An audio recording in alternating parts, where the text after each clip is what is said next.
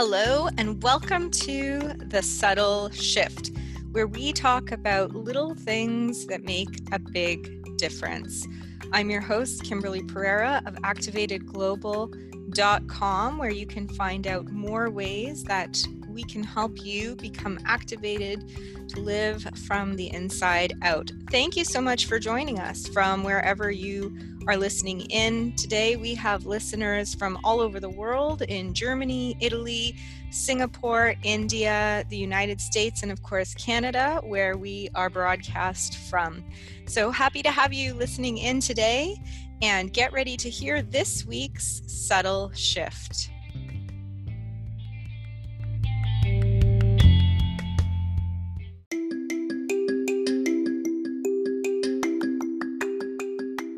Welcome, welcome. So great to have you here this week. So, this week kicks off with our Canadian Thanksgiving holiday. So, what better way to begin this season of harvest and celebration here in North America with talking about gratitudes and thankfulness and how do we bring that into our day-to-day life in a more intentional way.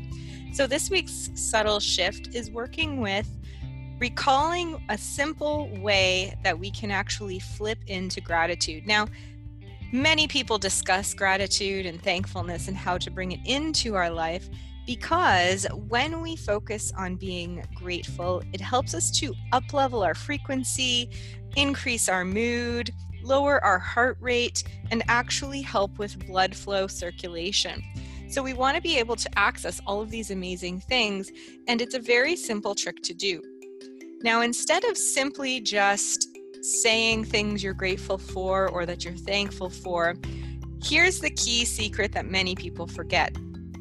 A gratitude is most effective when we can actually feel the sensation and the emotion of gratitude or thankfulness. Telling ourselves what we are grateful for is the first step.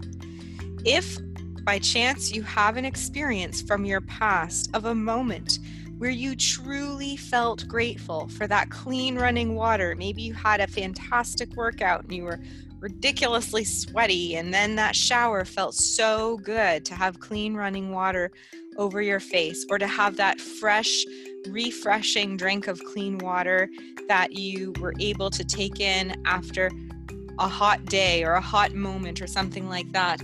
And that kind of sensation, that gratefulness for having something show up exactly when you need it, that's the sensation that you want to bring forward and re experience as you're thinking about the thing that you're grateful for. If you have a previous experience, that's great. If not, think of a different time when you did feel completely thankful, completely grateful, and call that sensation forward as you're thinking about what you're grateful or thankful for in the moment now.